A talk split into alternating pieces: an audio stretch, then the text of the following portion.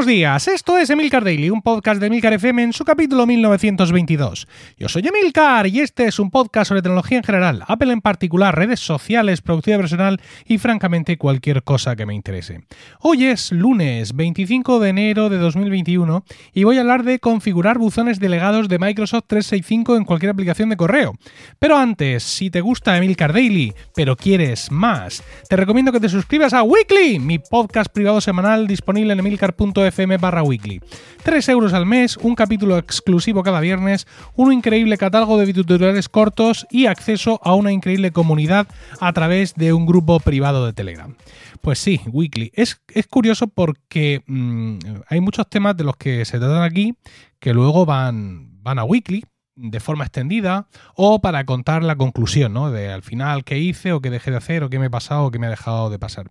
Pero sin embargo esta vez eh, va a pasar al revés. El viernes en el último capítulo de Weekly eh, comentaba cómo he empezado a usar Spark también como aplicación de correo para el trabajo. Quizás recordéis que yo uso mi MacBook Pro 16 pulgadas para todo, tanto para mis cuestiones personales como como ordenador del trabajo, me lo llevo a la oficina, lo uso en casa cuando trabajo, etcétera. Y yo hasta ahora estaba usando Spark para mis correos, mi, email personal y Outlook, una aplicación que me, gusta mucho me sigue gustando, como eh, aplicación para el correo electrónico del, trabajo. Bueno, el caso es que eh, ahí os decía en el podcast del viernes, cuento que he empezado a usar Spark para todo, eh, cómo estoy consiguiendo que no se interfiera mi email personal con el del trabajo y viceversa, cómo estoy contento y todas esas cosas. Y decía que mi, mi felicidad no era plena porque tenía que seguir usando Outlook para los buzones delegados de Microsoft 365. ¿Qué es esto? Bueno, pues esto es una forma que tiene eh, Microsoft 365 de eh, que puedas tener un buzón de correo electrónico, una cuenta de correo electrónico, sin que te consuma una licencia entera de 10 pavos al mes o de lo que sea que pagues de Microsoft 365.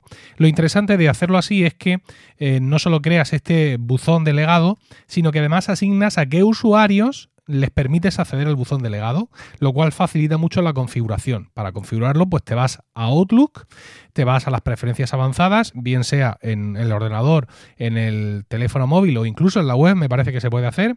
Te vas a las preferencias avanzadas, mm, vas por ahí pasando opciones y hay un momento en que ves buzones delegados y tienes una lista de todos los buzones delegados que tú tienes delegados.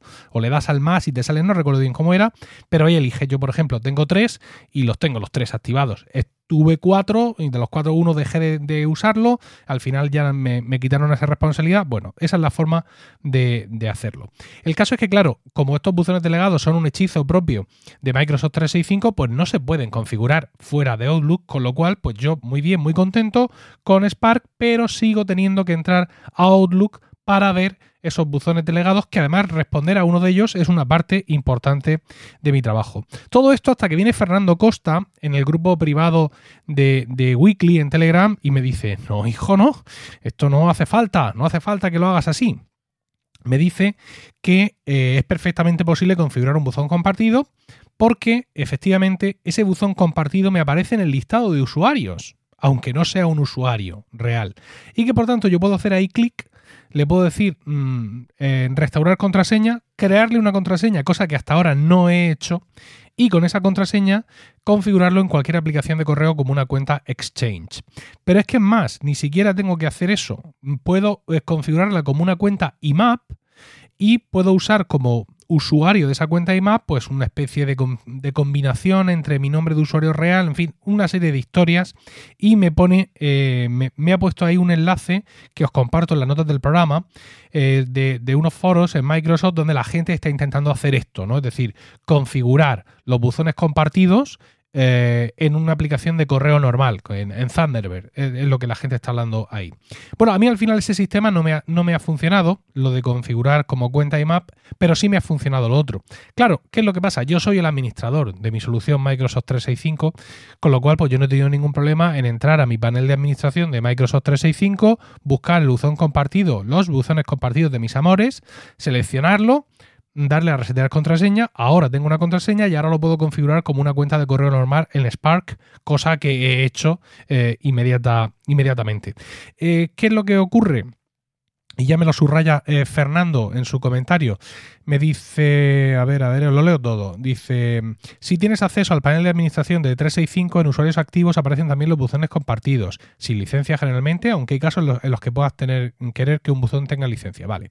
Dice, desde ahí puedes resetear la contraseña al propio buzón, que es lo que, lo que os he dicho. Y ojo, dice, con la desventaja de que quien tenga la clave accede al buzón de forma directa, sin dejar registro de qué persona está detrás. Si esto último es importante, usando la delegación de permisos tú configuras el buzón compartido, pero usando tu login como autenticación. ¿Vale? Es decir, que para hacer login tengo que usar mi propio usuario. Insisto, esto es un hechizo que yo no he conseguido que me salga. Porque a mí me da igual que en el panel de control de Microsoft 365 se sepa quién ha accedido o no a ese buzón compartido, porque es un buzón que de momento solo uso yo.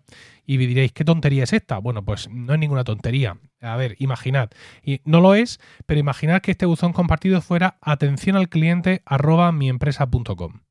Yo tengo dos opciones, o creo un buzón compartido, que es lo que he hecho, o un alias de mi propia cuenta de correo electrónico.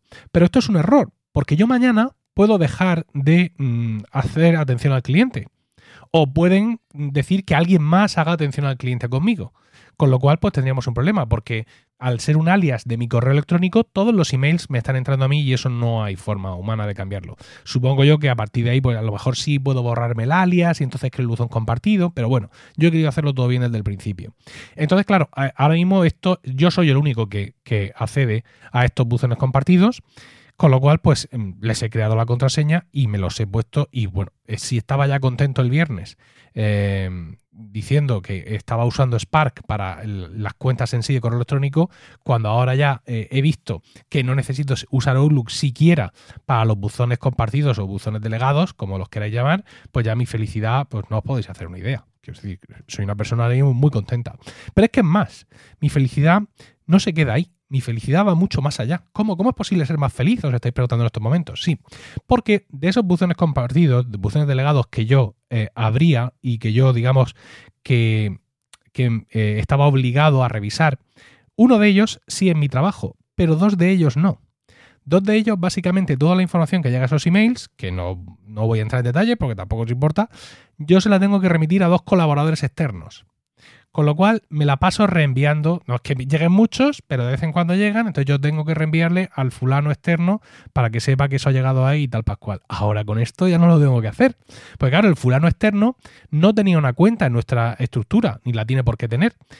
Y yo hasta ahora no sabía que con este rollo de resetear contraseña, yo le podía dar al fulano externo eh, esa, esa, contraseña para que él entre directamente a ese buzón que realmente no existe como usuario, pero sí como buzón. Con lo cual, pues imaginaos, voy a poder tener el buzón delegado, buzón compartido, que yo sí uso y que todos los días tengo que revisar y ver qué es lo que ha pasado ahí en mi Spark de mis amores, y los otros dos, que son, insisto, de dos colaboradores externos, se los voy a poder enviar por correo certificado las contraseñas y que a partir de ahí que ellos ya se encarguen de gestionar todo el correo que entre eh, ahí. Así que, Fernando, muchísimas gracias. Le he dicho a Fernando que le voy a regalar un llavero de Weekly, porque regalo llaveros de Weekly a aquellos valientes que se compran un, M1, y, porque son suscriptores de Weekly, y se compran un, un Mac con procesador M, M1. Pero a Fernando también se lo voy a dar, a ver qué me piden. Tengo por aquí, ¿qué quiere? Pegatina de romanos, pegatina de romanos, pegatina de lo que tú quieras. Fernando, pegatina de romanos, pegatina de Weekly, pegatina de Daily, todo lo que Fernando me pida se lo voy a dar sin duda, porque la verdad es que yo pensaba el viernes que no podía ser más feliz pero sí, sí, mm, Fernando me ha demostrado que siempre se puede ambicionar un poco más de felicidad. Bueno, espero vuestros comentarios en Twitter, arroba Emilcar, y no olvidéis suscribiros a Weekly, como Fernando, mi podcast privado semanal disponible en emilcar.fm barra weekly. Que tengáis un grandioso lunes, un saludo y hasta mañana.